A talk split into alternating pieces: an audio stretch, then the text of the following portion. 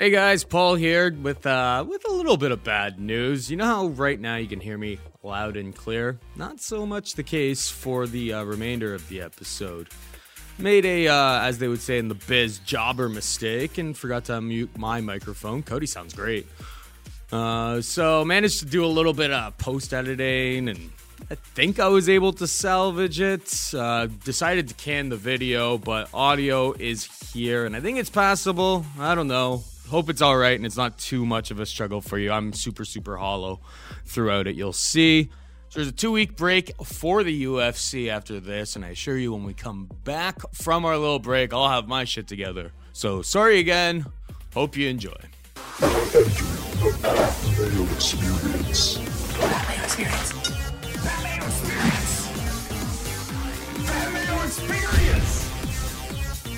Experience. Mayo experience. Experience. Welcome to another edition of the Dogger Pass podcast. This for UFC Sao Paulo, Blachowicz versus Jacare. Paul Shaughnessy and Cody Saftic here in studios with you What's as up? always. Coming off of Russia. Ooh. Now we're in Brazil. You know, we, we go to Brazil like 10 times a year at this point. So, uh, anyway, before we get to any of this, we've got uh, winners from last week. We have, our winner from last week, Laugh Law 84. Congratulations to you. You are the winner of 20 DK dollars that should be in your account right now. If it's not, it's coming. Ask all the other people who have collected their cash in the past. It's coming. It's good We're for it, man. It's good for We're it. good for it. Anyway, Cody's going to tell you how you can win 20 DK dollars this week, like Laugh Law did last week. We spent a lot of time last week discussing the possibility of hometown cooking. And to be honest, other than maybe one fight, there wasn't really only a hometown. They could have screwed some people over. They could have pulled the dirty, dirty. But for the most part, pretty accurate judging. So, you know, maybe hometown cooking wasn't a factor in Russia. Now we're in Brazil. Surely something we would normally talk about is little hometown cooking, Paul. You and I, we always talk about hometown cooking. So the question in this week is hometown cooking a real thing? Are we fucking full of it here? Does it really not matter? Sometimes UFC brings their own judges or American guys. Uh, people say that the crowd factors in. Sometimes it doesn't. Sometimes eh, is it a real thing? Or is it plain and simple? Let that not be a factor. There's no narrative. Just pick the better fighter. What do you think? Clearly, I mean, clearly, I think you believe that I'm hometown a- cooking's a real, I'm a real on thing. a whole bunch of like tweets and stuff. If it's not a like, tweeting whatever the local cuisine is, uh, maybe as partially a joke. Brazil has been a lot better over the last few years, so there's that. In Russia, we were talking about just before we went on the air here that all the it was like all the judges were just the normal judges that you usually hear at most events. It's not like yeah, there, there wasn't any like Russian names. Vadim Finkelstein was not judging the what fight. was sketchy in Russia? Who were those referees? I'll tell you that much. Like, if you were Russian and you were able to hold your opponent against the cage, there was no separation whatsoever. Yeah, Khabilov got warned How- pile of times, Yeah, but it really didn't matter. Yeah, there was there, and those were Russian referees. So. I think home cooking exists, maybe not in the way that we used to think it does. now maybe it's Oh, wow. Now Three dimensional. It may just be the judges, or sorry, the referees that are uh, that are in on it. But uh, I, I, you know, I'm a full fledged like conspiracy theorist at heart. So uh, maybe that's for a different conversation. Maybe a Christmas episode where we just talk about uh, greasy theories that maybe don't even pertain to sports. But either way, um, Got a good main event it's still a thing. Damn it. Well, if this is a close main event, then maybe Jacare will get the a- nod. Is it a close main event though? We have Jan Blachowicz taking on Ronaldo Jacare Souza at 205 pounds. Blachowicz is nine or 8900 minus 200 favorite. Sorry, we're gonna just go through the odds. Uh, minus 200. Souza can be had for plus 170. I don't like anybody who comes up to 205. It's been proven recently. Besides, besides uh, Santos, uh, Thiago Marreta Santos, who goes up that 20 pounds and looks good? Luke Rockhold, dusted, crop dusted by Yo, uh, Blachowicz. We got uh, Chris Chris Weidman. Weidman going up. Everybody who moves up these 20 pounds, it's significant. It's a lot of size. You'll see when these guys stand next to each other. Jacare was always really big for 185, but It'll be di- like they may be the same height. You may be like, oh, they look pretty close or whatever like that. But like, there's a different body type going on here, and I don't like like Jacare doesn't have the greatest like wrestling to be perfectly honest. His jujitsu is obviously on another planet if he can get it there. But is he going to be able to muscle around Jan here? I don't think so. The only saving grace is is that we're you know we're in his home country. I guess the crowd will be behind him. He's going to have some support and whatnot. But I think Blachowicz rolls here big time. Yeah, yeah, certainly possibility. I the very first thing you think of is exactly as you mentioned, the guys that have moved up recently from 185 to 205, looking for some some past glory. It has not worked out. There could be a strong argument for dude. This guy's way too big for 185. He's young. His body's filling out. None of those guys fit that criteria. Chris Weidman's broken down. He's looking for a second jump. It does not work. Luke Rockhold, he's broken down, looking for a second start. It did not work. Jacare Souza nearing his 40th birthday. I think he's like three weeks away from his 40th birthday. He's looking for a second jump. And it's not likely to work. At least if it does work, it's going to be one of those tough fights. Does he have a tough, nitty gritty last performance left in him? Like, I, I don't know. The fights that he's lost that have been those razor close fights with Kelvin Gastelum and Yoel Romero. In both instances, the Yoel fight, I thought he won. But I thought that was his last hurrah. Like, this is the end. It's not going to get any better from here. And it wasn't. It's been downhill. The Kelvin Gastelum fight, dude, that was his last hurrah. And you know what? He loses that fight. I thought he lost that fight. Then he beats Weidman. It's like, fuck, man, maybe this guy's got a little bit left in the tank. But all of these fights, it's not glory Jacare. It's Jacare who's getting older at 185. And then the last fight with Jack Hermansson, you know, we talk a lot about this guy's jiu-jitsu and that guy's jiu-jitsu and how good jiu-jitsu really is. But you, there has to be a point as well where it's like everybody's good at jiu-jitsu. And Jan Blachowicz, well, he's a black belt as well. And Jack Hermansson didn't give a fuck about sitting in Jacare's guard and pounding him. He didn't. And there was very little submit in the way of submissions that really threatened him and kept him on his toes. Maybe it's the same thing here. Maybe Jan does take him down. Maybe Jan pounds him. The one thing I will admit, because I don't like this minus 200 price tag on Jan, is uh, with Jacare, that even though his gas tank's not great, his gas tank's not great because he throws everything into everything. He's got the same two punches. He's got, he works the body fucking awesome these days. And he goes big power double, tries to get the fight to the ground. He'll pull guard if he has to, but for the most part, he's not pulling guard. But he muscles everything. He goes for everything. That's why he's getting tired. Jan, meanwhile, has this perception of good cardio, good cardio. I don't know that Jan's cardio is all that great. If you look back a couple fights, he's getting tired in, in, in some of these fights. And most notably, we'll say the Jared Cannonier fight. He goes up two rounds. In the third round, he gasses out against Cannonier, who's down at middleweight now, and loses the third round against Cannonier. If it's a five round fight with Cannonier, it's interesting.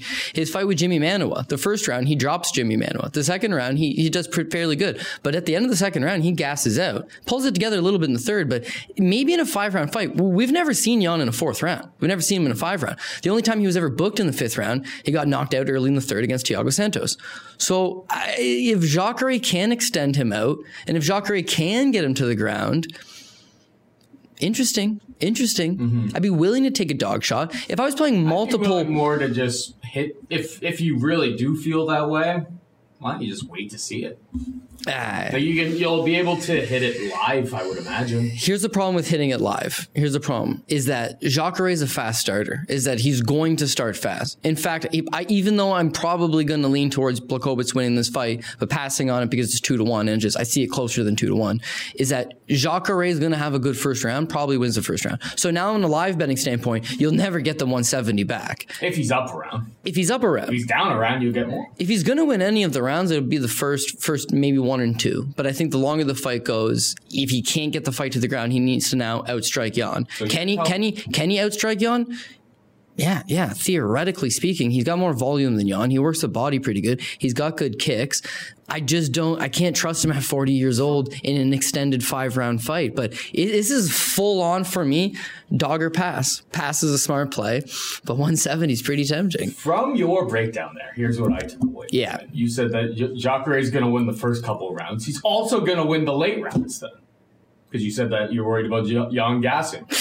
I'm worried Jacare's about. gonna win Yeah, the no, no, rounds? no, no. that what you're I, I don't know. I don't know. I see what you mean, but but what I'm saying is that Jacare, if he wins the first couple rounds and gasses out and Jan wins, it's because he's going for it, foot forward, as he always does. He throws power into everything. That's what's tiring him out. If he does that, then I think he's going to get himself tired as he did in the Kelvin Gastelum fight, get himself tired as he did in the in the Jack Hermansson fight, and I do believe that because Jan's way bigger than him, he could stop the takedowns. He could take him down and do the same thing Hermansson did, stay in the guard for a minute or two of the round yeah, I don't think Jacare is good enough that he's going to sweep you. The other thing that worries me about Jacare is this is not Jacare Souza prime of his career training at, you know, the X gym with Anderson Silva and, and Rafael Feijão Cavalcante and, you know, that good little cast of guys they had there. This is him in like Orlando training with like Mike Perry and those guys. It hasn't looked great since the switch. I, I don't know. I can't. I can't in faith back him. That's why I'm thinking it's going to be a pass. But in terms of the, do I see this fight going five rounds? Jan's not really known for his power. He's only been knocked out twice. One time was leg kicks. One time was Thiago Santos lands him right on the button. Mm-hmm. Never been submitted. Well, he's been submitted. Sorry, it was like 12 years ago or something, like 10 years ago. He got submitted with a Kimura, like long, long ass time ago. Eh, I don't know. I don't know. I see it go in the distance. If it does go the distance, it's going to be a close fight. Jacare is not getting blown out in his fights. They're typically fairly close. He lost that Hermansson fight 4-1, but he's got a couple another close round in there. Maybe it's a 3-2. If home cooking is a real thing and he is in a close fight with Jan, maybe he can squeak it out. For plus 170, that's where the value lies on this. We'll talk about DK at the end of the show. But uh, the 2 to 1 on Jan, even though I can see him winning this fight, I, I, I do feel in my heart like I want to pick him. I am leaning in that direction. The value's not there. This is a dogger pass. I just don't. I just won't touch uh, middleweights at 205. That's just Very fair seeing theory. Very So fair. It's it's yawn or bust for me. We'll talk about it from a DraftKings perspective when we get there. Get ready to enter the ring. DraftKings and Showtime Boxing have partnered to bring you closer to the action than ever before. Introducing the Showtime Boxing Pick'em game. For every 2019 Showdown boxing event, you can come out swinging. Each fight card is the opportunity to duke it out for your share of $5,000 and a Showtime Boxing swag bag. Head to www.draftkings.com slash showtime to play against this Friday's main event featuring undefeated welterweight prospect Eric Vega Ortiz of Tijuana, Mexico, facing off against 2016 Olympian and decorated amateur Alberto Palmetta of Argentina in the 10 round main event. Talking about uh, aging legends, we got Mauricio Shogun who are taking on Paul Craig, minus 260 Shogun, plus 220. Verju, who you got? it seems like a favorable matchup for for Shogun Hua. I mean, obviously they know what they're doing with Shogun these days. They're booking him in specific matchups that he can potentially win in front of a hometown crowd and excite the crowd one last time. Sweet, mm, sweet Jesus, we love it. Him versus Sam Alvey, interesting fight because again, Sam Alvey is another one of these middleweights that moved up to 205 has not looked good whatsoever. So yeah, I guess it's a fight that favors Shogun, but Sam Alvey also hits like a tank. Not necessarily at 205, but we've seen him what he can do at 185. Like the guy hits pretty hard. Maybe he can catch ch- ch- chinny ass Shogun and make a fight out of it. Like who knows? Sam Alvey pulling out on like pretty short notice here and getting a replacement in Paul Craig. Now it's a like they they got him the guy that matches up with him perfectly has like no stand up?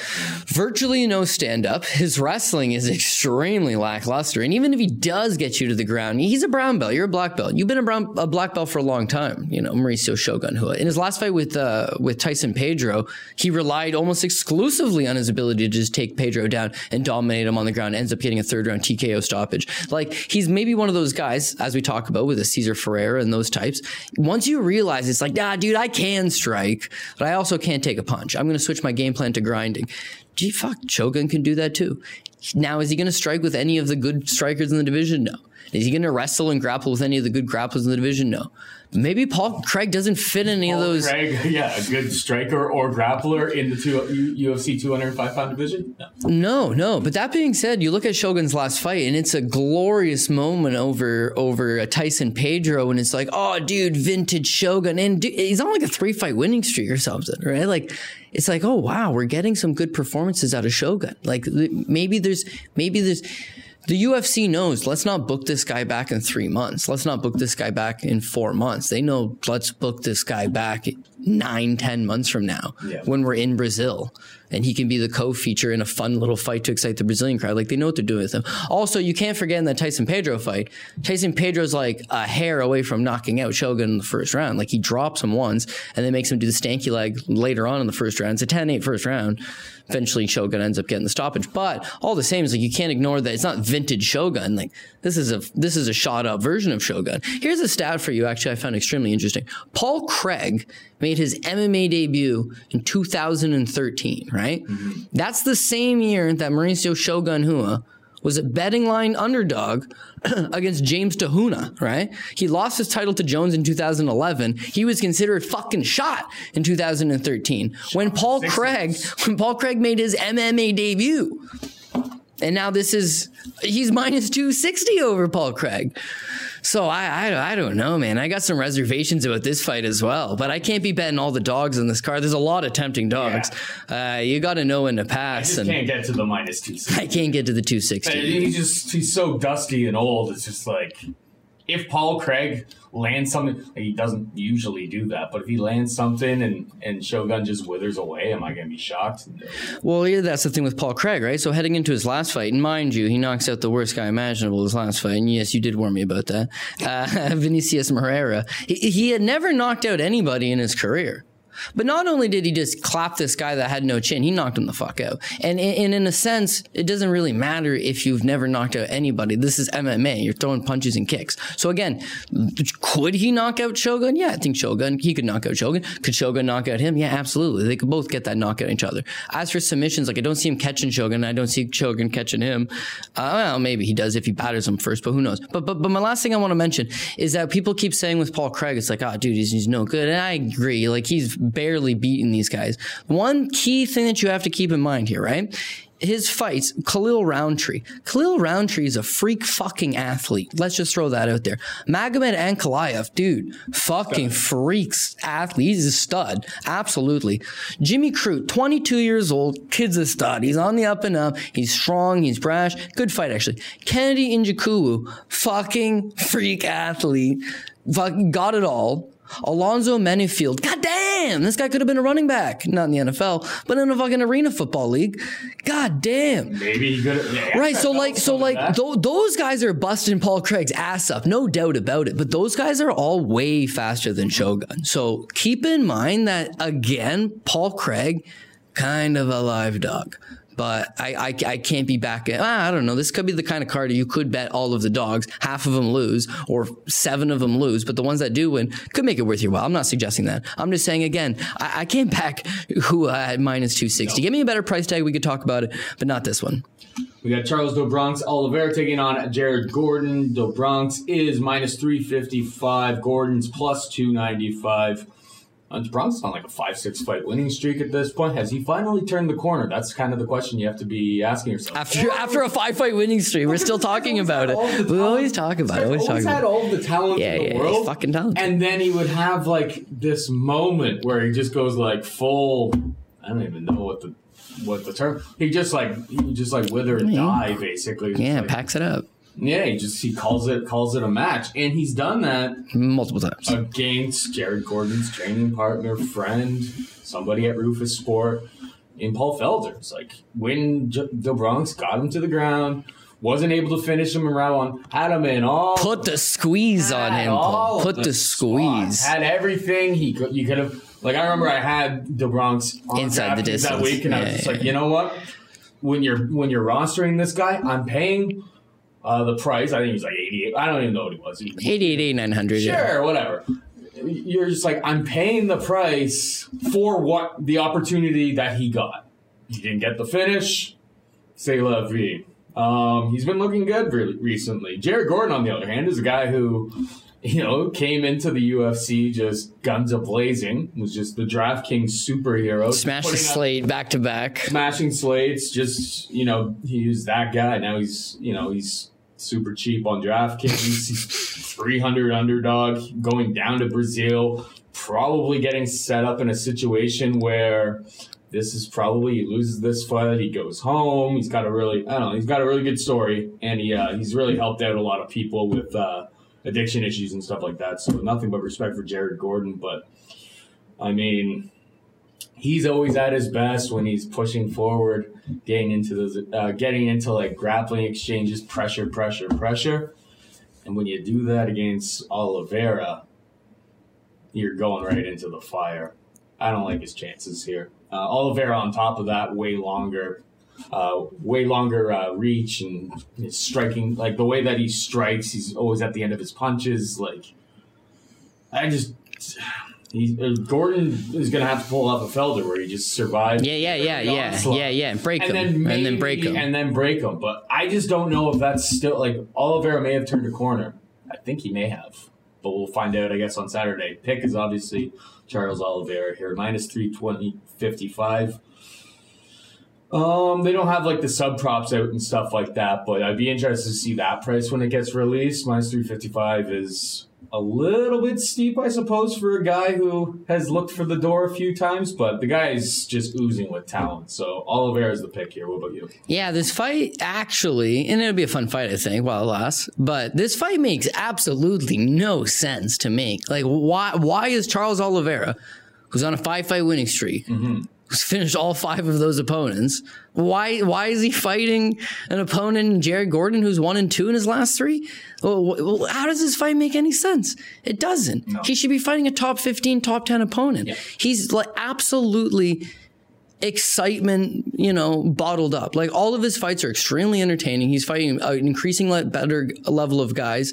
Uh, he's still young enough, just turned 30, that you can you can conceivably see him fighting for a belt in the near future. But a fight like this does nothing for It's all danger because yeah, you're, you're right. He has quit a few times. If he if he puts it on Jared Gordon, and Jared Gordon's a guy that's died twice, uh, yeah, if you put it on him and he's still there at the end of it, are are you going to quit? I don't know. Taking fights like that if you win, you're supposed to win. You're three and a half to one favorite over him in Brazil. Like, there's a, what do you mean if you win? You're going to win. If you don't look good and you don't finish him, we've got a problem. That's a, that's a tough fight for Charlie, Charlie. But yeah, it's a fight where he matches up perfectly. You take Charles Oliveira, all of his skills, everything about him, and you take Jared Gordon's heart and you put Jared Gordon's heart in Charles Oliveira, world champion, no doubt about it, because all the skills are there. That's literally the only thing he's missing. You look at his record, it's phenomenal. Eh, he takes down Will Brooks. He out wrestles Will Brooks and then submits him. If you're thinking like, oh, dude, that's just the one wrestler. Clay Guida, he didn't take down. He dummy shot himself into the guillotine. But Christos Giagos is a good wrestler, takes him down, no problem. Jim Miller, no, j- takes him down, no problem. David Teymur, don't need to take him down. He fucking beat the shit out of David Teymur straight up with his striking. And then Nick Lentz, masterclass performance, does whatever he wants to Nick Lentz, and then eventually finishes him off with, a knockout.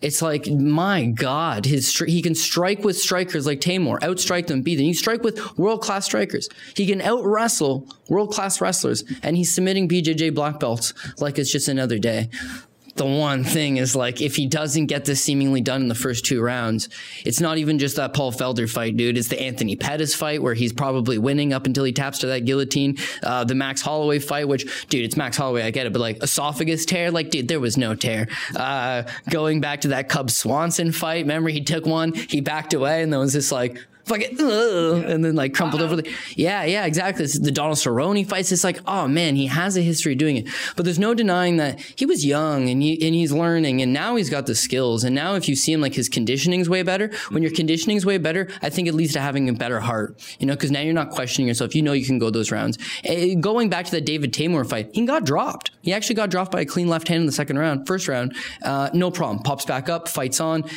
doesn't quit on himself. I'm going to say he's beyond that. And even th- I've never bet against Jared Gordon. And what he has cost me twice. Yeah, I'm not saying it's great to not bet against Jared Gordon, but in this matchup, like he's gonna get beat standing. He's extremely hittable. His chin has failed him. His last fight against uh, Dan Moret is a close ass fight. You can make an argument he lost the first round. I thought he won all three, but first round's close. Second and third, he beats Dan Moret. Now he's jumping from that to Charles Oliveira, who's gonna have a wrestling, grappling, and striking advantage over him. Yeah, as long as Chucky Olives, like we used to call him, yeah, as long as Chucky Olives doesn't quit on himself, he's got the advantage basically everywhere. So when we get to DK, yeah, he's obviously a good play. He's always a good play. Flip side to that, a good punt play, but you have to acknowledge it's full on punt. Yeah, Jared Gordon at sixty eight hundred dollars puts up a lot. And then as far as the betting line goes, like yo, you don't need me to tell you that three fifty five. He's a big favorite. He should be safe. But in comparative to Shogun Hua, who's two sixty, yeah, it's almost ninety points more. DK is pretty even. It's like I, I feel way, We'll I feel way better there, again about Charles Oliveira, who has a great stylistical matchup, in it, whereas Shogun is just way too many question marks. We got Andre Muniz taking on Antonio Arroyo. Uh, basically a straight pick. I'm here minus 115, minus 105. Who you got? Yeah, I found this one tough to tape study. So uh, it, basically, they're kind of similar versions of each other. It seems like this Andre Muniz, he's got a lot more experience. He's like 16 and 4. Uh, He's BJJ black belt. You know, most of his wins by submission. He's got 14 wins by submission, few from knockout, but like way before. His problem is that in those four losses, all four times, knocked the fuck out. Uh, in his last loss, I think he fought in Russia, no big deal there. Again, 50 second knockout.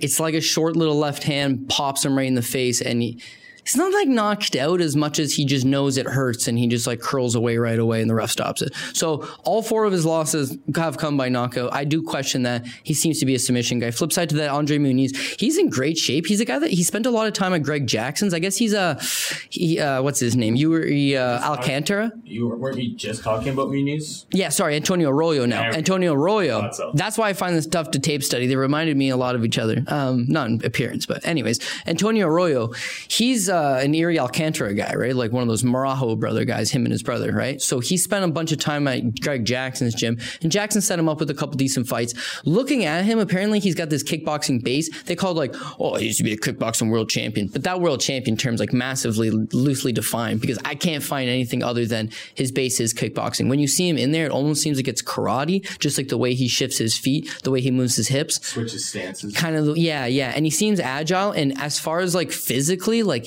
very good physical shape. Skills are probably still developing. He too prefers to get it done with submissions. He too will end up on the ground and doesn't mind you know playing that game. I don't think he should be arroyo should be grappling with extended period of times against muniz but i don't think he's going to be completely out of place. Mm-hmm. And if he can just fight keep this fight standing long enough keep it in his element he should be able to catch him with something and put him down. So some listen it's an ev Vicious kicks, Arroyo. That's that's the one thing I that really popped out for me. I, I'll admit. So they said that he hadn't been training his striking like all that long. He's another one of these guys that's been only been fighting pro MMA for like three or four years. They said he hadn't been like fighting all that long, but yeah, he's got a spinning like hook kick to the head. He's thrown it in a couple of his fights, and it seems like, geez, that's a move that he's comfortable with. So he, he's obviously a decent enough striker. Um, I think Muniz, meanwhile, when he strikes, you watch it in his contender series fights, he just rushes forward and just Yeah. bombs away, like head down, hands forward, straight on the line. So I feel like Arroyo will be able to counter that. Yeah, I mean, like the thing is, is like Antonio Arroyo. While watching him, he does like to switch it up. Um, he was taking whoever he was taking on in that uh, contender series fight. He was, um, you know, he was taking on a uh, orthodox fighter and was just landing the uh, the left body kick or body kick to the uh, to the gut at will, and then he was able to like kind of switch it up, and he uh, landed a head kick from orthodox with his right foot. So he's like able to kind of switch it up to his opponent or like whoever he's uh, facing. Um, Muniz looked yeah pretty pretty generic from what I kind of saw. I didn't think his wrestling was anything special.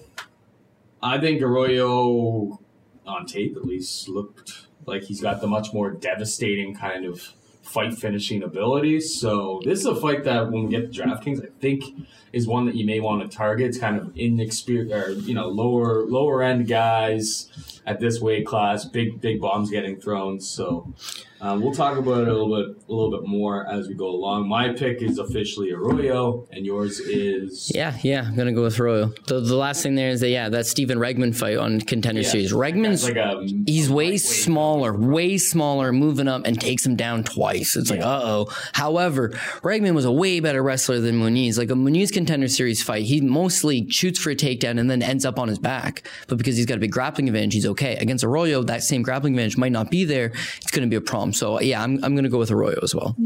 We have Marcus Perez taking on Wellington Turman. Uh, Perez minus 125, Turman plus 105. Uh, Turman coming off of a split decision loss against Karl Roberson his last time out.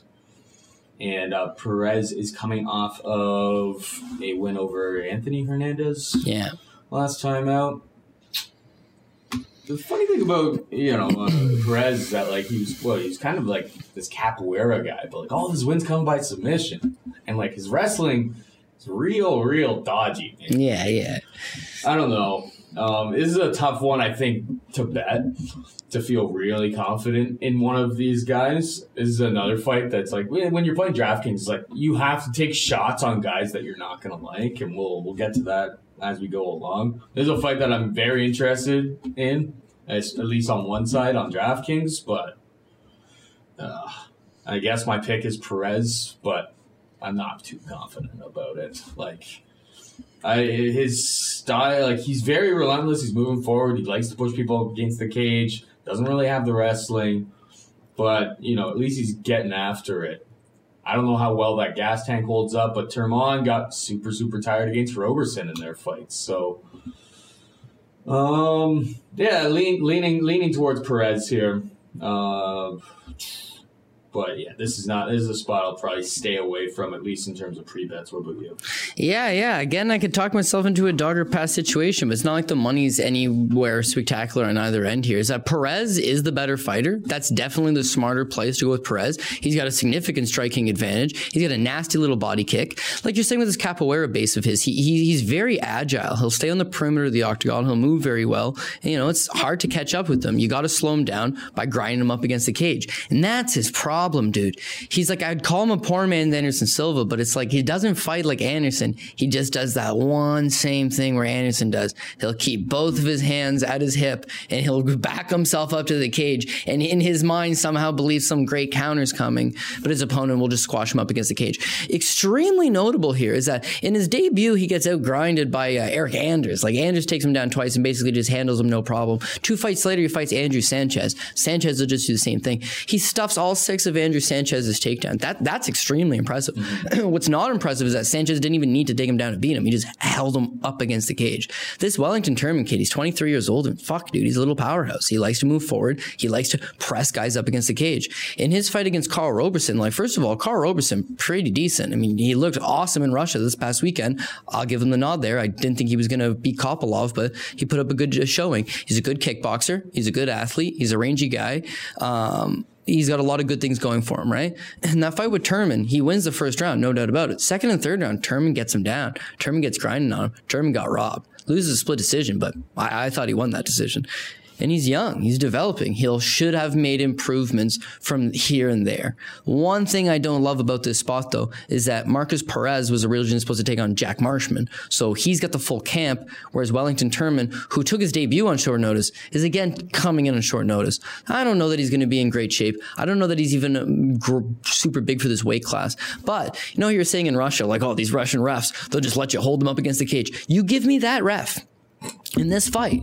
Yeah, he could be Markus Perez, absolutely. Just plus 105, it feels more like I'm chasing, and I'm not chasing a great price. I'm Yeah. chasing near even money. So I would say that You're, you're, you'd I'm not chasing anything. I'm not- uh, yeah, stall, yeah. To stall against it's not enough. Sounds, It's it's it's just not enough. But I 100% do see the path for him. He's just got to push him up against the cage, press him, give him the old-fashioned grind. Because you let Perez work at distance, that's where he does his best work. But he's got seemingly very low ring IQ because he likes to do tricky moves that are ineffective, and that will get him in trouble as long as Wellington Turman can put together a good game plan. James Krause is a minus 185. Sergio Moraes is plus 160. I don't understand this line at all. Yeah, because the tale of two fighters, really. I don't really, I just don't get it. Well, which which version of Sergio Moraes is showing up? All is it the one that does stuff because he'll win? Is it the one that doesn't do anything because he'll lose? Him winning decisions. Yeah, fair. Tim Means knows all about it. win. fair, Um, fair. plus 160? Talk me out of this. Talk you out of it. this goes to the ground. What happens? Sergio Moraes wins. It Why? Why? Why? Why would it go to the the ground? feet? Why would it go to the ground? You say talk you out of it. Why was it going to go to the ground? This guy doesn't shoot takedowns, Paul. We all know how good on the ground he is. Yeah, but how's J- James Krause's takedown defense? Awful. Yeah, forty six percent. Yeah, yeah, yeah. Like, I just think Not good. plus 160. I'm very interested. You got to rely on him to actually shoot. We're in Brazil. He's gonna be. He likes to. He loves to box. This guy has the great. Yeah, it- it- of course, I can see the path. Or obviously, I can see the path for a plus one hundred, plus one sixty underdog to lose a fight. Yeah. I just think that um, if it's a striking exchange, it could be relatively close. He's going to be giving up some reach, but he stays active enough that these Brazilian judges were impressed, at least against Tim Means. Like Tim Means is a better striker, I think, than than James Krause, and he was able to win a striking affair against Tim Means. Like I don't know, man. This gets to the ground. Like we always talk about, Sergio Moraes is your Brazilian jiu-jitsu's coach. Brazilian You always and you always stumble on every time. Coach, either way, he's so good. He's Yeah. so good. If he gets you down there, it's obviously everyone actively avoids going to the ground with him like it's the plague, as they should. I don't know. Plus one sixty, like that's the side I'm drawn to right now. Um, tell me I'm wrong.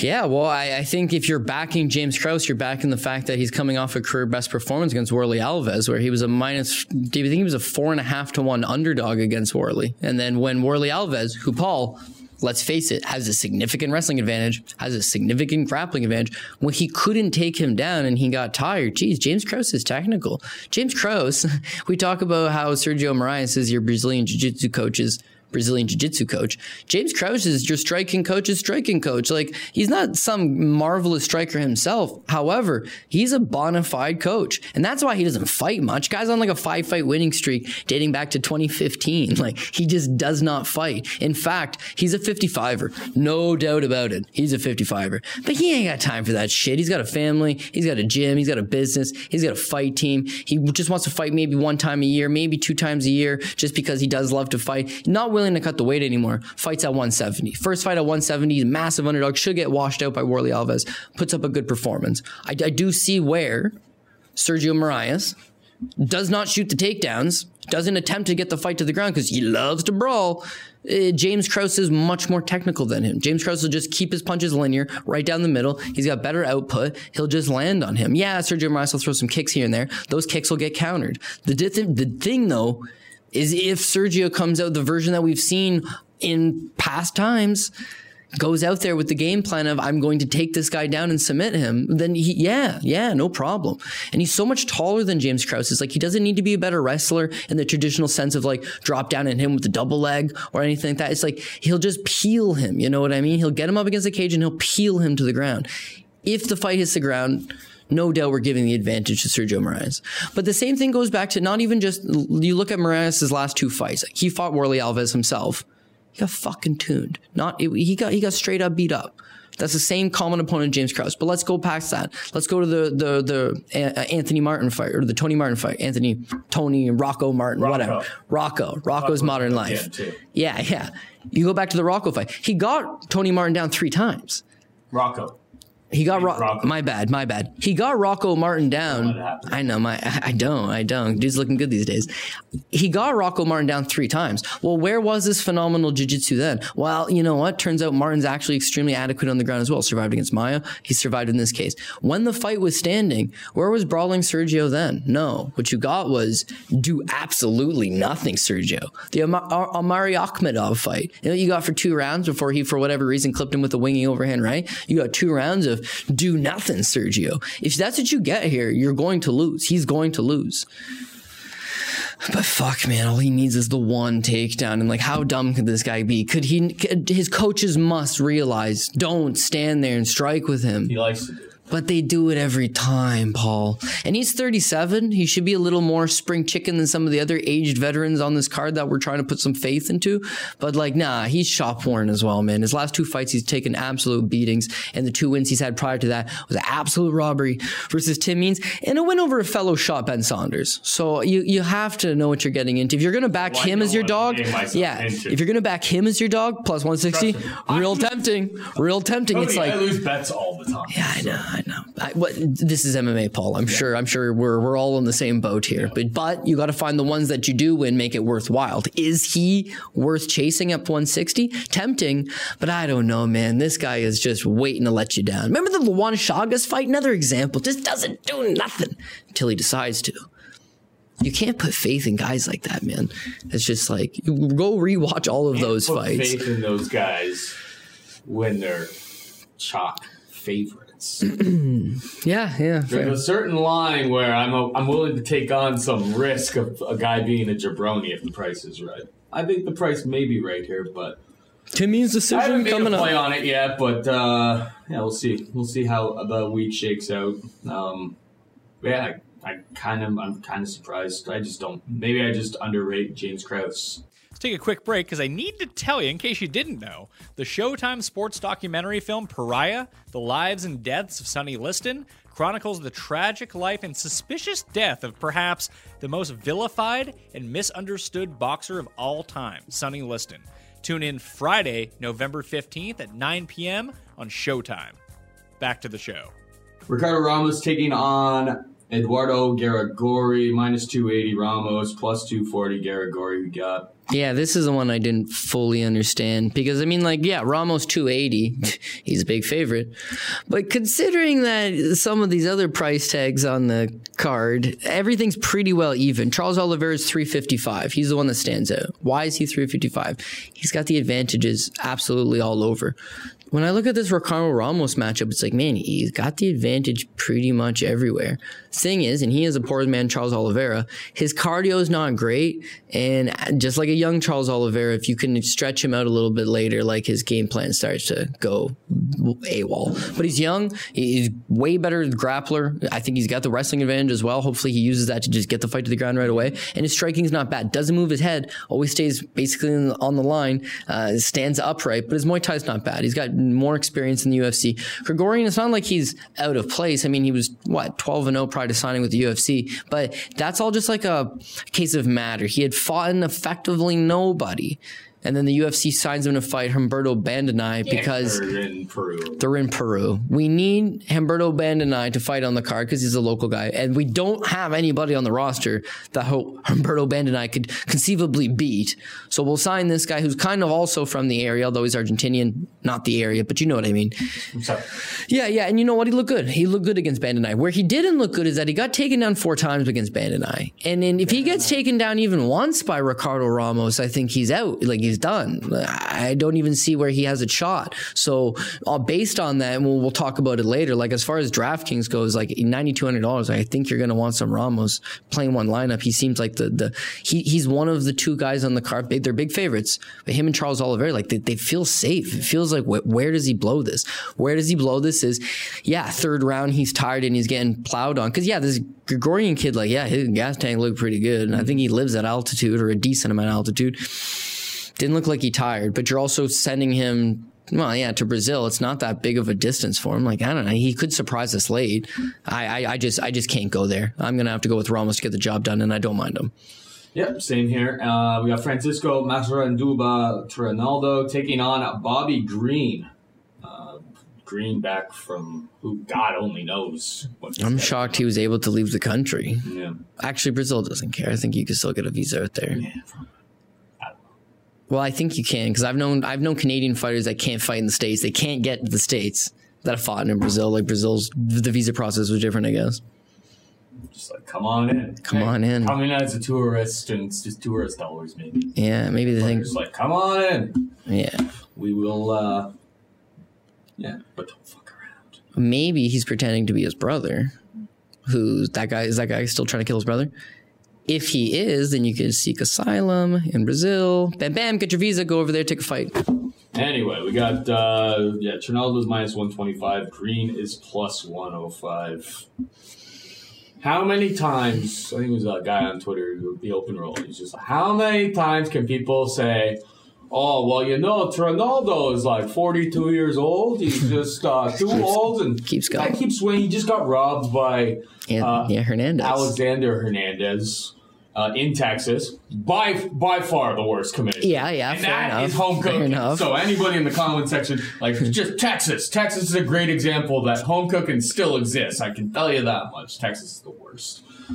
Um, give me, give me the the fans are gonna love this guy. Give me Massaranduba, man.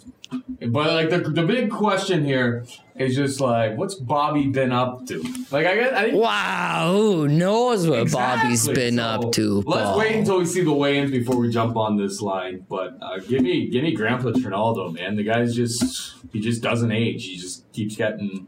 He's just the same tried, tested, and true guy every single time I see him go out there. Um, maybe he can utilize some wrestling. Usually, he's more of a Brazilian kickboxer. That's where he kind of got started. But the guy's became a really, really serviceable top 15 lightweight. And I'm not going to bet against him in Brazil, I'll tell you that much. Yeah, no, I, I completely hear you. Bobby Green is similar in the frustrations that you feel for Sergio Moraes. Is like there's glimpses of brilliance in, in almost all of Bobby's fights, mirrored with just so much inconsistency and like bullshit in between. Like there's almost always antics during the fight, and like I, I don't know. People say the shoulder roll doesn't work. It's like this guy uses it pretty good. He's in a very effective striker. He's got good power. His cardio always checks out. He outside of him getting straight out smoked out by Dustin Poirier always in competitive fights. Mm-hmm. He's there to fight. His record is dog shit in the UFC, but they keep him around for a reason. And generally, pretty exciting guy. I, I see advantages for it in the spot, but I also see where Massaranduba, because he's such a big crowd favorite, he gets a pop. And his style is not one of these like Sergio Moraes. For meanwhile, he's going to lay back, he's going to do nothing, and he's going to have to rely on a robbery based on not doing anything. Massaranduba don't fight like that. Fights moving forward. You know, if you're going to rob the opponent, it's way easier to do because it's like, yeah, this guy's at least going for it. He's bringing the heat. And his style, pretty good. A good style clash against Bobby Green because Bobby Green's really laid back. He's really relaxed. He doesn't throw a ton of punches. The punches he does throw are effective. The punches that he does throw fairly accurate. He's got good hands, but a lot of it is just sitting back and waiting for shit to go down. And that's what fucks him up against Poirier is that like he waits too long to get going and Poirier never gives him a shot. The fight with Lando Vannata, he waits way too long to get going. Lando Vannata fucks him up in the first round, 10-8. Second round, Bobby Green, baby. Bobby Green works his way back into it, wins the second round, wins the third round, ends up getting a draw out of it. His last fight against uh, Drakkar Klose, fuck man, he got robbed. Like Bobby, there's something there with Bobby. You do see those flashes, but he waits too long to get going, and that'll be his his, his undoing here against Trinaldo. Is that Trinaldo was a decent, decently enough fast starter, uh, and he's going to probably put the pressure on him. He's definitely going to have the fans behind him. This is not like a home cooking and like oh he's from the area. There's a bunch of Brazilians on the card. This is like he's a fan favorite from the area. People love him. He's 41 years old, and it's just like this guy stood the test of time. We used to talk about Gleison Tibau, Michel Prazeres, and Massaranduba. Master Nduba is your personal favorite. I like Gleison Tibau, and I guess as a career whole, uh, maybe Tibau is the most you know uh, successful of the three. But none of those guys are fighting at 41. Like they they, they shelled of themselves, right? They shelled out. This guy, out this there. guy just smoked on Hernandez, who's what 26 years old, prime of his life, and a, a good fighter. And he got robbed in Texas. Like even the commission was like, shit. You know, like we're we're gonna take some heat for this one. Just got a win over Will Brooks. Will Brooks on In Korea, he didn't get paid. Oh, no. I know, crazy, right? That's why you just don't take rand. Oh yeah, that promotion they hadn't paid on their last show. I don't know why you take a fight. Brooks has taken it in stride. Like he got your flight to get over there and everything like that. Or they they they they, they, they covered that, Oh, wow. but it was like after the fight. I think I think he got paid thirty grand, and then uh, yeah, I went to go collect, and the promoter was just like, "Oh, we'll pay you." thirty grand. No, I think they cut him a check. Yeah, I think they cut him a check, Castro from uh, but then the check bounces. what billion dollars? Yeah, yeah. The, what's the bill? yeah, that's the best. Uh, yeah, I don't know. Eh, I would say that he's aged well. He's aged well, but we got to go back to what are his roots. His roots are like, fuck, man. He used to be a kickbox Brazilian kickboxing champion. He wings hard kicks, great kicks, good hooks, good punches, Evolus out Thai guy, and you know he'll play to that. I bet on Klidson Abreu last weekend, the Russian terror. I thought this guy's getting to him. One thing I was disappointed is I thought he had a ground advantage. I thought he had a grappling advantage. I thought his path to victory was taking the fight to the ground, beating him on the ground. And like, he he didn't look interested at all. Like the advice was, you can beat this guy standing. Gamzatov. It's like, eh, you probably can't beat this guy standing. Maybe pockets, but just use those pockets of success to take this guy down. But instead it was just like, let's go into the game plan of strike, strike, strike. It, it, Massaranduba is another case of like, as good as the striking is, man, he's got such a smothering top game. Like BJJ black belt, good submissions, super strong. But he fall, fell in love with the striking a bit, right? Because he's got some highlight reel knockouts. Remember the Evan Dunham fight? Like it's like, dude, dude is a human highlight reel, really. Uh, anyways, I think he goes up two rounds against Bobby Green and gets a slow start. If Bobby rallies in the third, still 29 28, especially in Brazil. Massaranduba, love the value at minus 125. I can see that as a play. We got uh, Warlley Alves taking on Randy Brown. Alves minus 120. Brown plus 100. What you take here? I'll take Warlley Alves, but I'll pencil it in as this will be my personal apple pie shitter. I can see it already. Like Randy Brown wins these type of fights against guys that don't have a great gas tank that he can extend out and he can beat. Warlley Alves has proven to be exactly that. Like I mean, the fights where he doesn't have his way right at the get go.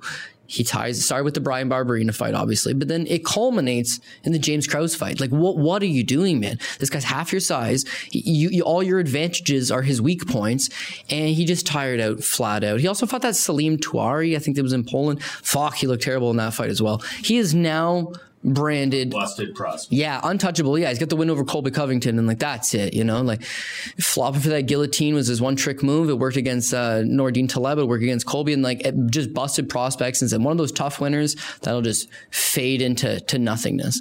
But one thing is that he's yeah, fairly young.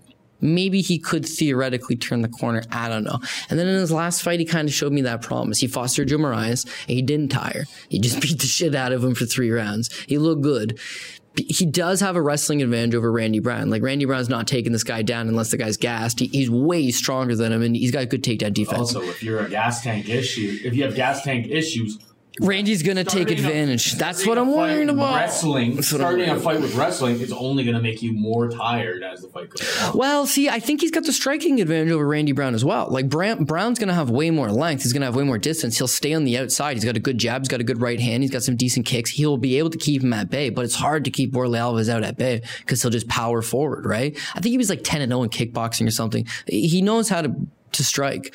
And in his last fight, it seemed like he was putting it together. So was Randy Brown is good at mixing up his game? You know, he's a mixed martial artist.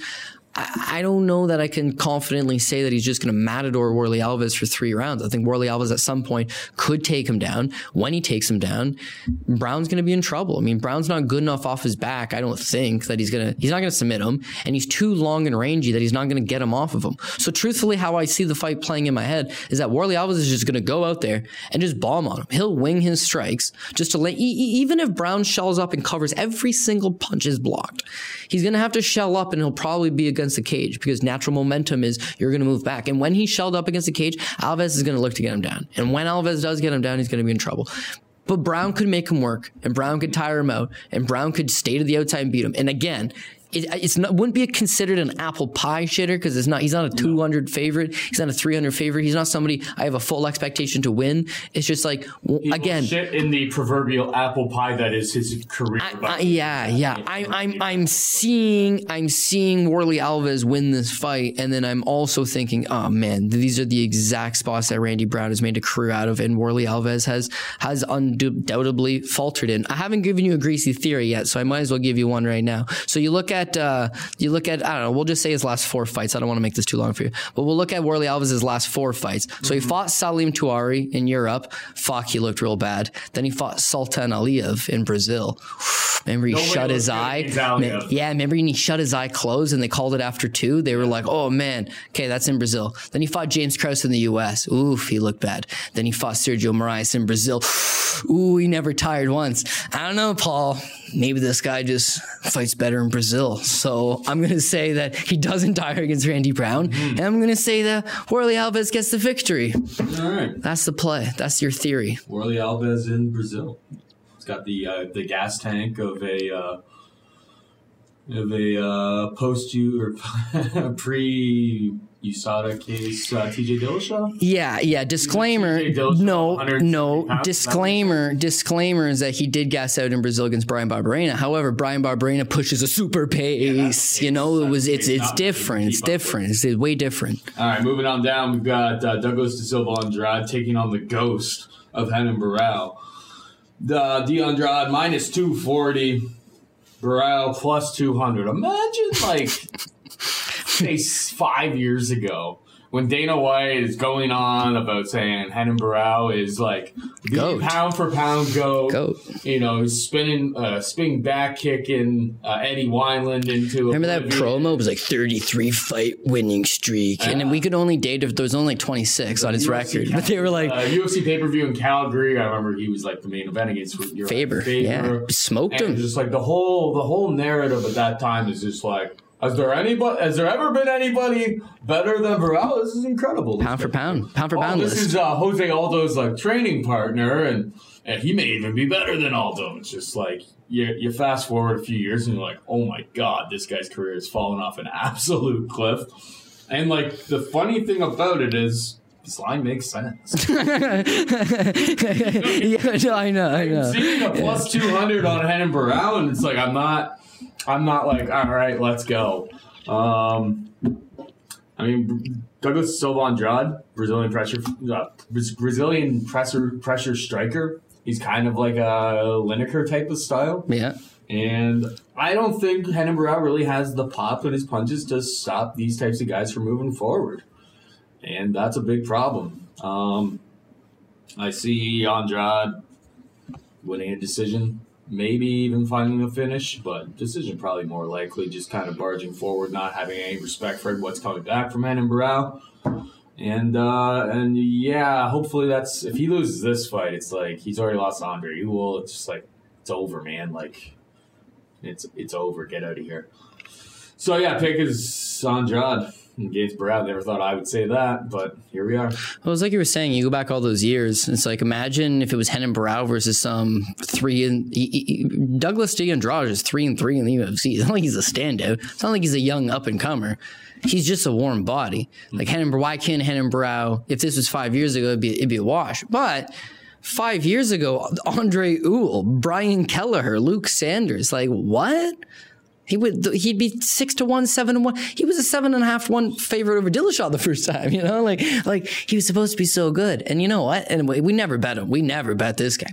But the narrative always has been for me anyways, it's like, what if he recaptures like a little bit of that magic? What if what if what if he does find the right weight class? You know, he's been searching 145, 135, has been working. What if he recaptures some of that magic?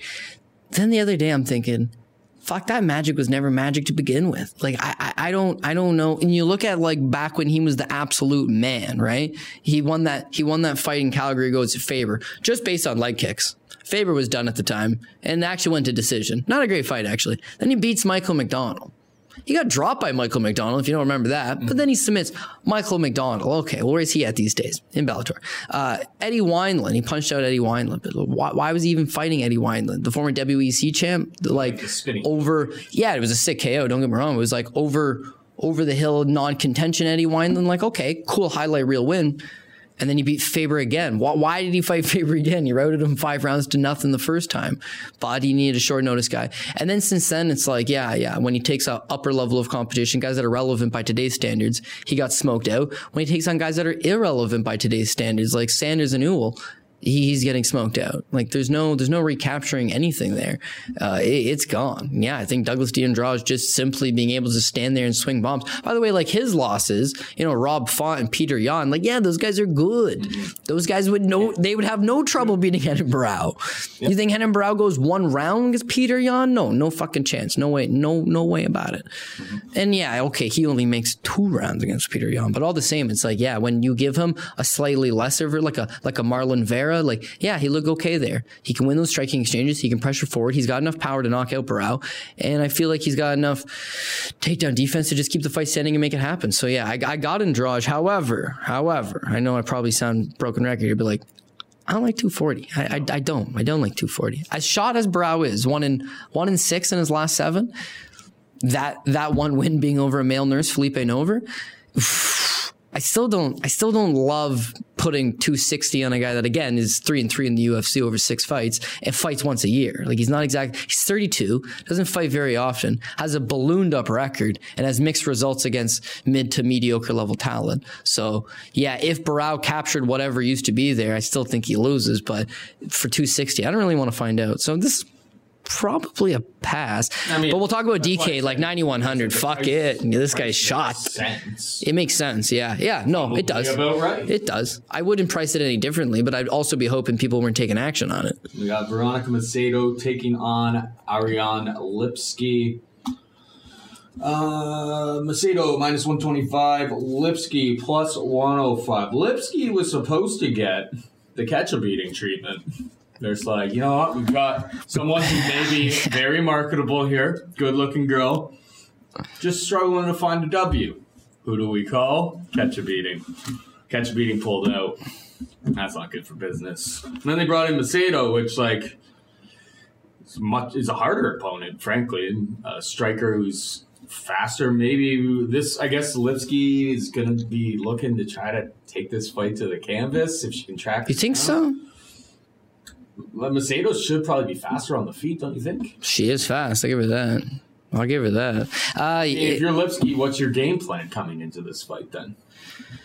Wow, I don't know. She's a Muay Thai specialist. I figured she'd probably want to keep it striking and use her size. Like that's the one thing with Macedo. You and I, one of the few people, made motherfucking money on Macedo last time out. But the whole talk around her beating Polyana Viana for us was, this is the first time she'll fight a natural 115 opponent. Like this girl's a strawweight.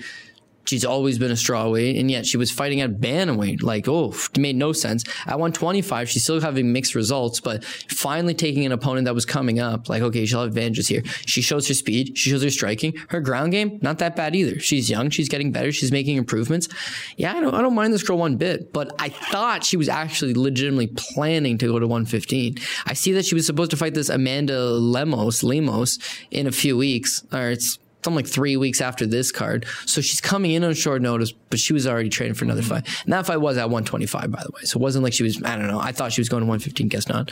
Uh, she could pose Lipski a lot of problems here. Maybe she's got a speed advantage over Lipski. She's more mobile. She got that karate base, so she's an elusive striker. And as bad as her ground game seems to be, she's made she's made a lot of improvements there. She spent a lot of time working there. I think she kind of show, showcased that her last time out. So I think Macedo's got some chances for sure. But I, I don't know. Like this is the most degenerate fight to bet on. I think because with Macedo being Nothing happens. It's a lot of like fighting at range, and strikes don't actually get landed. Yeah, yeah. And I was a huge proponent of being like that first fight, she makes her octagon debut against Ashley Evans Smith, right? But she's like 21 years old. And Ashley Evans Smith is twice her size and way better on the ground, right? And then she fought Andrea Lee. Andrea Lee is fucking huge for the weight class. And just sm- smokes right out of there. Jillian Robertson is like, fuck, dude. She's just a much a way better grappler and way bigger than her. But through all of that, it's like trial through fire. She's fighting actually some of the top end gir- girls in the division. And now she's only 24 years old. And now she finally got an opponent in Polyana Viana where she could showcase some of that. And she did. She looked good in that fight. So now she's coming into this fight. Again, it looks short notice, but she's not really short notice. She got screwed by ketchup beating pulling pulling out of the spot. Yeah, but think about if you're the UFC. harder opponent. Think about if you're the UFC, right? We signed this girl. She was getting paid bizank from KSW, and you took her with some promise that she was going to be a, a great fighter. Okay, she fights Joanne Calderwood. How badass is Joanne Calderwood? You know, she's got ten plus fights in the UFC. She's been all around. She's fought for all the great promotions in the world. Okay, her Lipski. JoJo. Lipski's Lipski comes in at 245 favorite over Joanne Calderwood, despite the fact that it's her UFC debut. She's a 245 favorite. Shit's the bed. Okay, so let's give her Molly McCann. She's a 275 favorite over Molly McCann. Again, shits the bed. So now Macedo's here, and it's like, okay, well, now she's near even money with Veronica Macedo. They're, they themselves are jumping off the bandwagon. But there's a reason she was a favorite, that big of a favorite over, you know, talented, proven veterans at one time. There was thought to be something there. Whereas Macedo, coming off a 0 3 start to her UFC career, is just making up for lost time. Anyways, this is a flat out pass. If one of them got to be better dog status, yeah, I could see maybe taking a poke on it as like a dog. Like if you give me Lipski for dog money, real dog money, not plus 105, maybe I take a shot at that. You know what? 0 and 2, big fucking deal. You know who was 0 and 3 in the UFC? Macedo. It doesn't matter what your record in the UFC is. You got to get the proper fight. She fought Molly McCann, hard grinder, and Joanne Calderwood. Maybe you can give her a pass. Give me better than plus 105, I would take her. Flip side to that, if a bunch of people pounded at this price and Macedo's the underdog, I, I could be I, I guess I could be tempted into that way. But the smart play here, I think, is just walk. Is just walk, There's a crazy amount of action on either side. And for good reason. For good a reason. UFC Sao Paulo card. That's the second fight, yeah. On a UFC Sao Paulo, like nobody, people aren't betting these. The people in our, the you know, our Twitter community and stuff are betting, but like general public is unless they have like a tout guy who is like telling them to bet one of these sides. Like You'd have to have a, a hot take or an inside scoop. But when I watch the tape on both of them, it's like I, I see the path for both. And finally, we've got uh, Tracy Cortez taking on Vanessa Melo, minus 200 Cortez, plus 170 Melo. Tracy, this is this fight, like the, the path for this fight to happen is very, very, very crazy. It was like, I think it was Duda Santana versus Leah Letson. Leah Letson pulled out, then Tracy Cortez came in to take on Duda Santana. Duda Santana pulled out, and then Vanessa Melo comes in to fill in. So like it started with Duda Santana, and we're we have two completely different fighters. Um, obviously, not very much time for. Yeah, it's short notice, I guess, for all parties. So like, let's not over concern ourselves with that. Sorry, I'm just trying to write down the time code here at the same time, which is Kind of a pain in the ace. What's the last fight? single fight. Um, so Cortez in her uh, in her in her contender series fight, taking on a striker, able to work her grappling, get her up against the cage, go for takedowns. It's all gravy, but like she got re- reversed a bunch of times against said striker that she was taking on. The, the girl looked incredibly, incredibly green. Got the win. Cute face, cute, uh, you know, good personality, that type of thing. Gets the call out or gets the call up to the big show here, but. I mean, there's massive holes in her game. Vanessa Melo, on the other hand, she's really like you know she has a bad record, but she's taken on definitely the better opponents over the course of her career. All I can really say is minus two hundred. Like I do not touch that line. Like that is absurd for an opponent or a, a fighter like Cortez, who is just so so green, getting reversed, losing position, and in real real basic spots um, in that fight on the contender series. She ended up, you know, her cardio gas tank, that all checks out. But um, yeah, minus 200, like it's really, really, it's a, it's a full out pass for me on this one. Like I just don't see how I could ever get to that price. And I think Melo kind of sucks. So I don't really want to take that, the plus dog money on her either. What's your take? Yeah, no, I'm gonna have to agree with you. Yeah, it's risky in the sense that's like Melo has more losses than this other girl has like combined fight mm-hmm. by one unit. I mean, six and one versus the six pro losses, but she, she's got way more experience. The skill set definitely has to go towards Tracy Cortez, basically just being that she's a wrestler. And I hate to say it, but quite simply knowing how to wrestle decently enough going to win you some fights in this division when they match you accordingly. And Melo's kind of like that. Like she's not.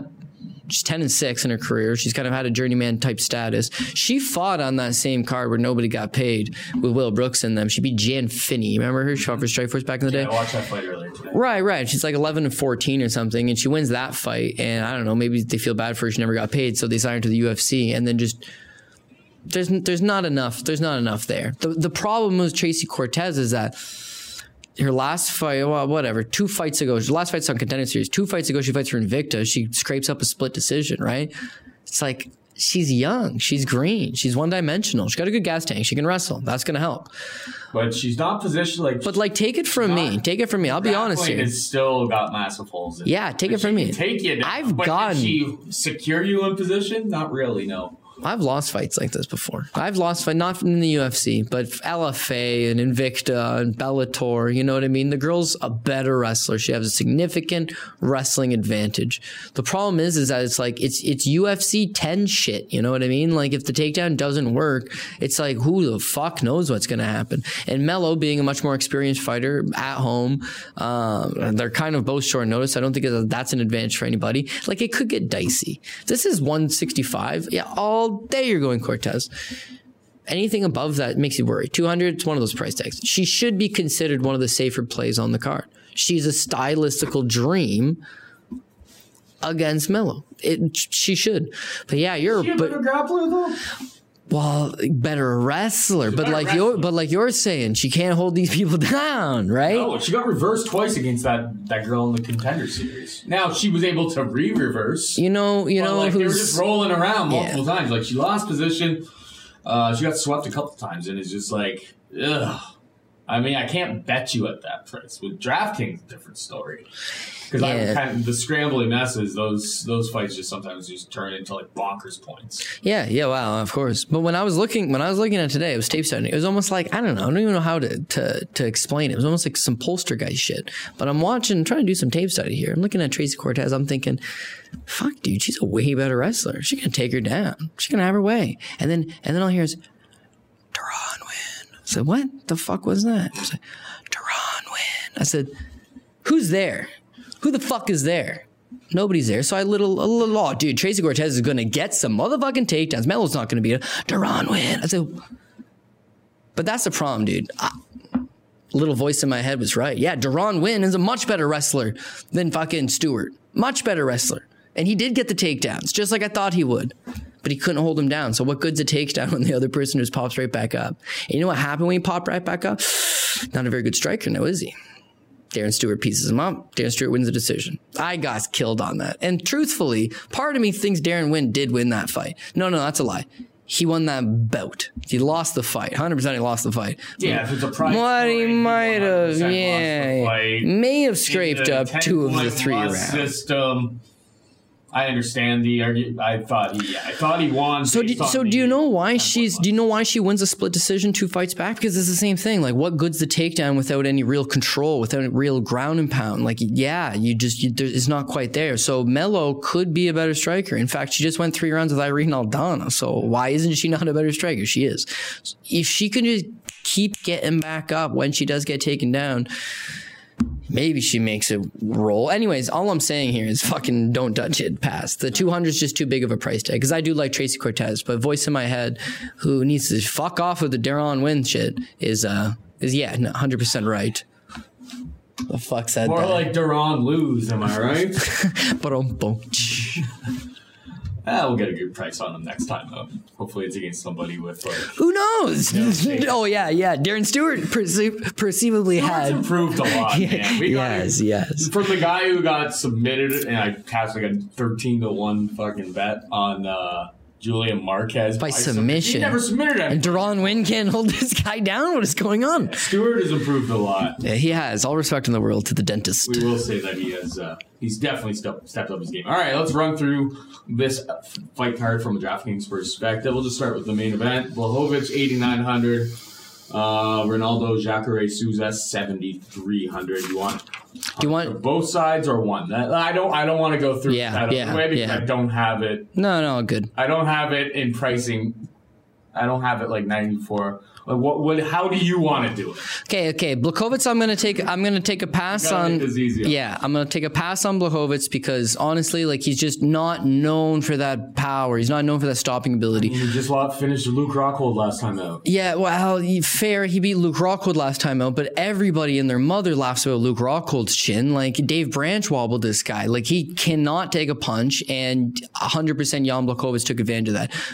When you look at uh, Jacare Souza, like spitting back fist against Yoel, folded him up, lives to tell the tale. Kelvin Gastelum drops him, slams some shots into him, lives to tell the tale. All of his fights, take the Chris Weidman fight. Fuck, Chris Weidman's hands look good the first 10 minutes. Hits him with all types of nasty guy can take a hell of a punch. And what I'm saying is that Blachowicz is not a hundred significant strike kind of guy.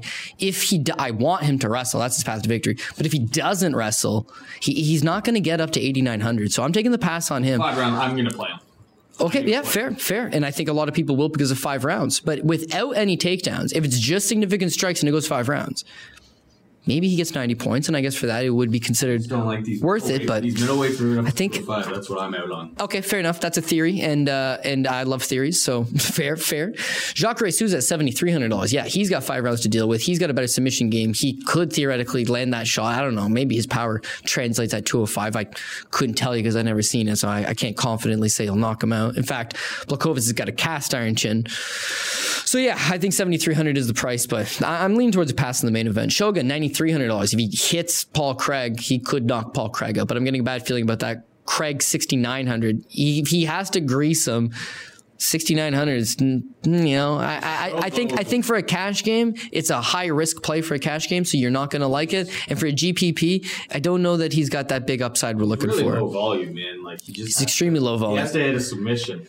And he's That's I only- don't know that he did his Last submits fight out against Vincius Moreau was complete dust. Yeah, yeah, that that, that one I'm passing away for. off, Charles Oliveira, ninety four hundred dollars. I 100 percent see that. I think he can win this fight standing. I could think he can win this fight on the ground. Remember that Carlos Diego Ferreira fight? He drops Jared Gordon, and then it's like a it's like a cop arresting like uh, some civilian. Like he just pins one arm behind his back like a hammerlock, and then beats the piss out of him. It's a perfectly well rounded performance, but it shows what a guy with advantages over Jared Gordon can do. I think Charles Oliveira again could do the same thing, standing on the ground, gets it done. Jared Gordon, sixty eight hundred dollars. That would be a decent pun. He has scored big in his career. He does have a good gas tank. He does have a big heart, but all, the other cards are stacked against him here. So I would have to take the pass there, unless you're paying one punt, big GPP. Fuck it, going for it.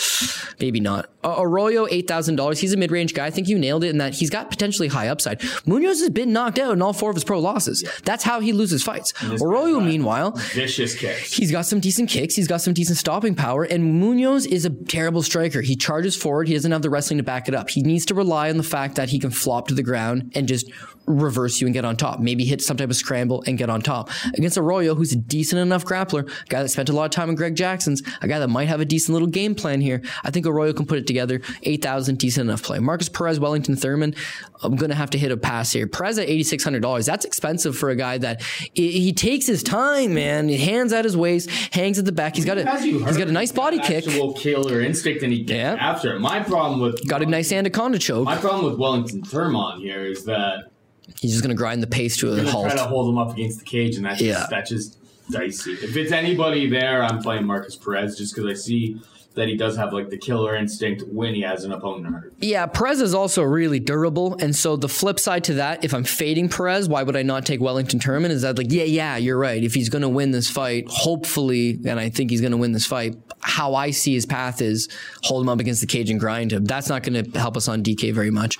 Uh, James Krause versus Sergio Moraes. I think you take a pass on the 9,000 on James Krause, just too much. Even if he does go out there and route Sergio Moraes, no takedowns. Sergio Moraes is not he's not going to get enough points out of it. But that seventy two hundred dollars on Sergio Moraes is very tempting. And like, just dude, you just need one takedown, maybe one in the first and one in the second. But that's it. Two takedown. That's all. Very hard to trust him, for seventy two hundred dollars, willing to at- willing to try it. When you look at the bottom of the pricing, Yeah, that was this. Sergio Moraes, and you're like oh, High upside, Charles high Oliveira, upside and- wanna get ooh. up to uh, Ricardo Ramos and those other guys. It's like Moraes does feel like the at least relatively safe guy down there. Yeah, Like you'll probably get three rounds out of him, even in a loss. Maybe you get twenty five points. So like, and if he wins, it's maybe he gets a first round submission. Like he gets this fight to the ground. He's he's so dynamic down there. So yeah, seventy two hundred. Plug your nose. he's a submission specialist, and yeah, he's pulled off some wizardry in the past. You asked Neil Magny, I mean, they- he he could definitely hit up for that. Now the Ri- Ricardo Ramos fight again. I said Ramos is a poor man's version of Charles Oliveira. That's what I believe. He's two hundred dollars cheaper on the DraftKings. He's like sixty points cheaper on the money line. Be way less owned, probably. way less owned. Definitely worth a poke. Why he is the riskier play is he's not nearly as proven as Charles Oliveira, obviously. And also with Oliveira fighting Jared Gordon, the blueprint's been made on Jared Gordon. We've seen him lose. We've seen him lose in spectacular fashion. There's something you can base it on. Garagorri, there's not any holes in what you've seen. Other than his takedown defense, maybe against the Bandit fight, just because there's not enough out there on him. He hasn't been knocked out. He hasn't been submitted. He's shown to have a good gas tank. So there's a little bit of more of a question mark there, a little bit more of a worry. But because it's going to be lower ownership and basically the same amount of upside, I think Ricardo Ramos is definitely worth having a look at. Bobby Green, Francisco Trinaldo. I'm gonna hit a pass on that. I think Francisco Trinaldo can win the fight, should win the fight, but Bobby Green's hard to to to score big on. Unless you knock this guy out, he's been dropped. But when he doesn't get knocked out, he can slow the pace down a little bit. And Francisco Trinaldo, yes, we always talk about his age, Paul. We do. 41 years old. He's not going to just put foot on the gas the entire time. Like he's smart now. He's going to have to pace himself a little bit. And if he paces himself against a defensive fight against Bobby Green, I don't know that he's going to hit up to that 8,400 because he's a big fan favorite. I can see him being decently owned. Bobby Green, I'm going to head a pass on that as well. Warlley Alves, Randy Brown, I think both sides are playable, just depending on what camp you're with here. Randy Brown, $7,900. If he wins this fight, could he score 80 points against Warlley Alves? Yeah. James Krause just beat the shit out of him from the outside. And the, this guy's twice as long as James Krause. He could get you that in value for sure. Flip side to that, I think Warlley Alves is putting it all together. And if he does, he's got the takedown advantage. He could submit him. He could land some de- decent strike standing. Put it all together. The $8,300 is also worth it. Just depends where you're feeling with that particular uh, matchup. Douglas Andrade, Renan Barao, like it would have to be such a b- like a dart throw at a board that Renan Barao is going to show up like a, a version of himself that he needs to be in order to win this matchup. There's just no real way of knowing. So I would have to say at $7,100, you hit a hard pass. Douglas D'Andrade, meanwhile, he swings bombs. Hembrow's chin was seriously compromised by TJ Dillashaw two times. Yeah, yeah. It seems like almost. But but of the other nine thousand, like uh, north of nine thousand plays, we talked about Ricardo Ramos. We talked. I don't like James Rose. No, uh, no, no. He's definitely he's off of that. Charles Oliveira, to a lesser extent, Marisa. Who hell, I like Blachowicz honestly at eighty nine hundred more than I think I like D'Andrade at ninety one. He could get the KO. But I don't know. I don't know. Just there's there's more risk there. I think associated. Veronica Macedo versus Lipski. I think you'd hit a hard pass on this on both sides. And Tracy Cortez, very interesting. We've just finished talking not that long ago about Tracy Cortez. Not a good price tag at minus 200. Mm, definitely not proven. Could lose this fight. You'd want some exposure on DraftKings because she's got the best thing DraftKings has got going. Good wrestling, terrible positional control. No top game, but good wrestling. If the problem is Because all it is is scrambles. Down. That's the issue that we're going to run into here. Well, well, well. Uh, We forgot to break this down, so I'll slip this in there. But yeah, yeah, she's coming up a weight class. And Melo in her last fight against Irene Aldana fucking missed weight by multiple pounds, like coming big. So yes, wrestling advantage is now going to be a lot different, right? Thick thighs in that matchup. I'll tell you that much. But if you're looking at it for a DraftKings, I'm just going for it. I'm just going for it. She's going to be low ownership, hopefully, in comparison to some of the other plays. Maybe her opponent being bigger could be good for you because she's really not going to be holding her down now, Paul. my donkey play. But I would say Probably. money line is you walk away. My donkey play on DraftKings of the week is yeah. I, I'm I'm definitely gonna end up playing Tracy Cortez, and at least it's the first fight of the night, so it's like oh well, the DraftKings night is over. No, you're the Obviously, Paul's 100% to it. Paul's obvious pick of the week last week did come through with Khabilov. What an awful fight to watch! But we mentioned that- we mentioned it would probably be an awful fight to was that referee's play of the Yeah, yeah, yeah, yeah. all I'll. He's like, nothing is going on. I'll tell you nothing is going on, but I will not do nothing about it. It's just like, all right, cool. you gotta do something, but not actually do something because I'll just let you continue to do nothing. Yeah, yeah. You know what the crazy thing too is Khabilov will lose one fight and they'll cut him despite his long history of success. And people will be like, how do you cut a guy who's 14 and 4 in the UFC? It's just like, woof, man. People are paying for entertainment. Like he just sucks all the entertainment right out of it. But it's an effective style. So sadly enough, who is the Paul's obvious but probably going to fuck it up play this week? Who looks obvious? Is it Charles Oliveira Because we got- or is it Ricardo Ramos? That's it's feeling like Ricardo Ramos. Don't fuck Charles I, know, Oliveira. I. I, I think Oliveira toasts uh, yeah, but 330, 355 is Yeah, a big ass price tag. That- no, that no. Win, win, Duran, win. We went with him. He was a good price tag. Last week, Khabilov. Khabilov was 200 when we bet him. Like, it was a good price tag. 335 on Oliveira is you know- not a not a good price tag. I will bet it, but I'm going to have to put it with some other stuff, which I don't lie, love. Not force it. Especially, we don't have to do this every single week because I, I, I, I, faded the curse. I got, I got over the curse last week. There you go. Okay, so there you go. Chris is done. Pokey Rose parlay is going to be. Mm, you know what? We're going to go Jacare. Ah, I know. Sorry, Robbie. We're going to go with Jacare. We're going to go Jacare. We're going to go Shogun. One of them's going to fuck it up. Charles Oliveira, Antonio Arroyo. Technically, he's the dog, so that's one dog play. I'm gonna go Turman. You know, he's plus 105. I, I you're, you're sm- yeah, I don't know. The pass is a smart play, but because I'm giving you straight up picks here, and he's technically going to be the second dog. Sergio Moraes, why not? Why not? Actually, we got four dogs now. Yeah, we're gonna take Ricardo Ramos. He's favorite. Trinaldo's the favorite. Warlley Alves is the favorite. Andrade is the favorite. Macedo is the favorite. Do I want Macedo? I'm gonna take Lipski. I'm gonna take Lipski. That's the fifth favorite, and then Trace Cortez. So yeah, I don't know. I, I do see value on this card. There are some good straight up plays. There's some good uh, some value in 500 dogs, anyways. But man, if there was, remember how they used to be like UFC Breaking Point, UFC Bedlam.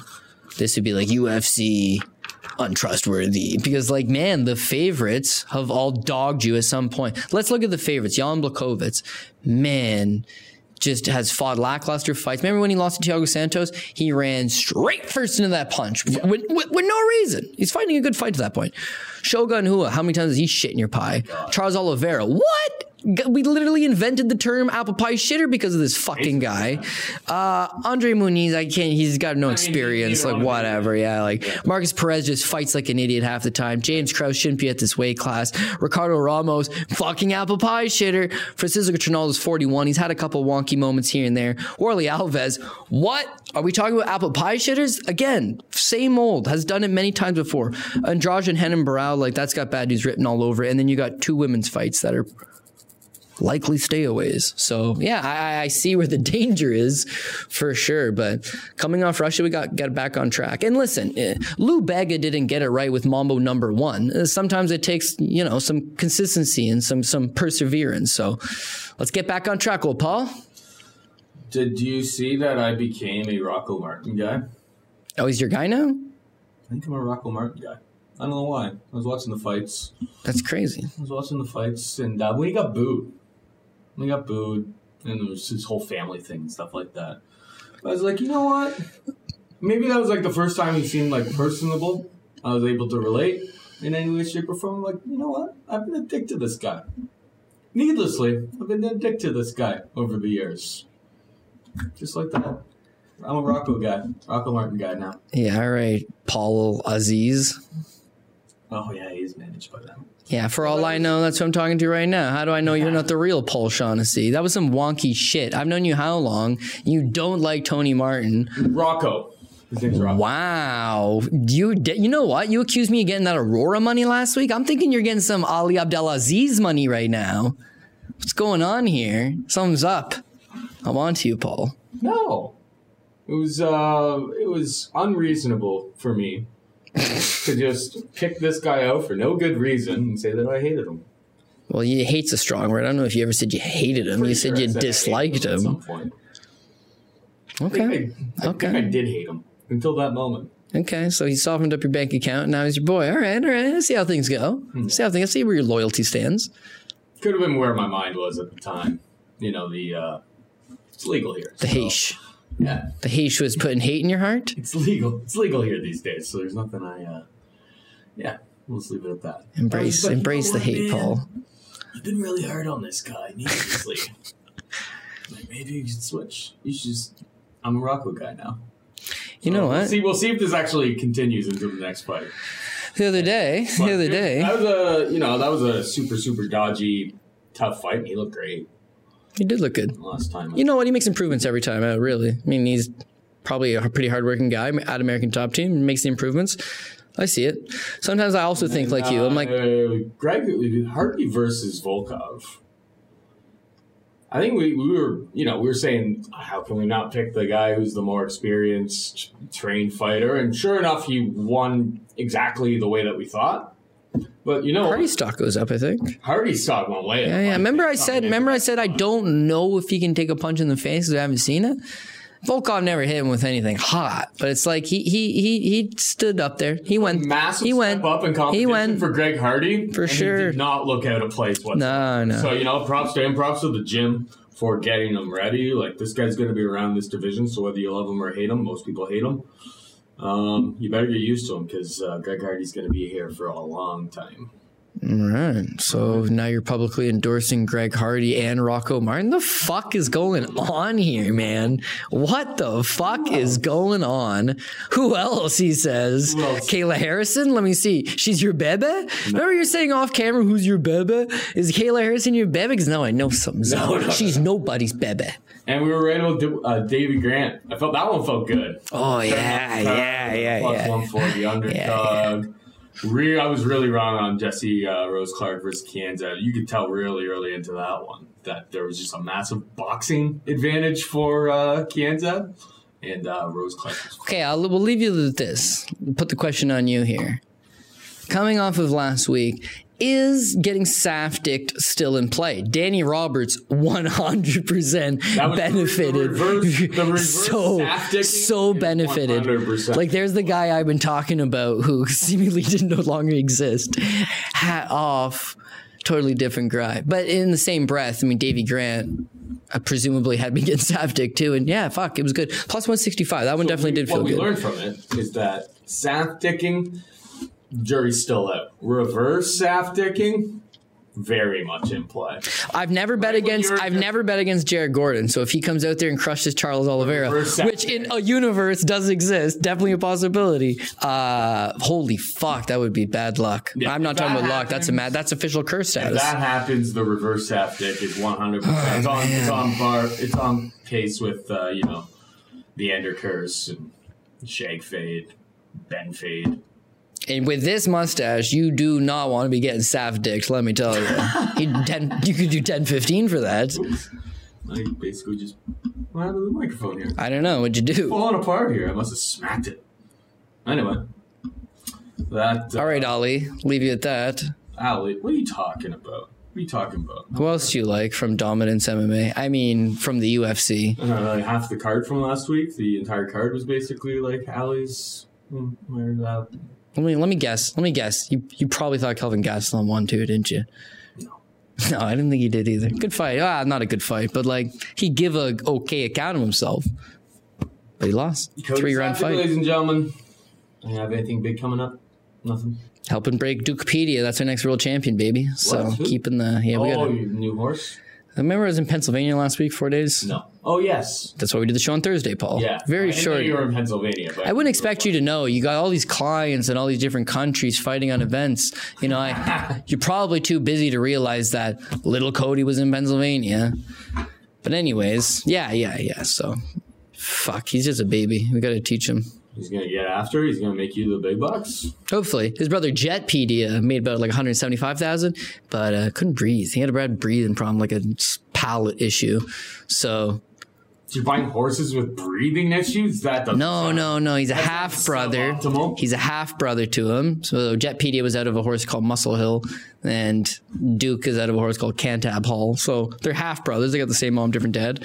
Um, but yeah, yeah. Uh, Jetpedia was real fast and had a breathing issue. So little Dookie.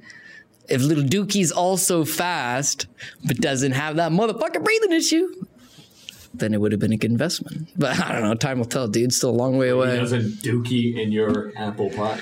Yeah, jeez, I didn't really consider that. All right, that's Cody Saftic. Thank you, Cody Saftic, for breaking down the fights with me as always. For Cody, I am Paul saying goodbye and good luck. Experience. Experience.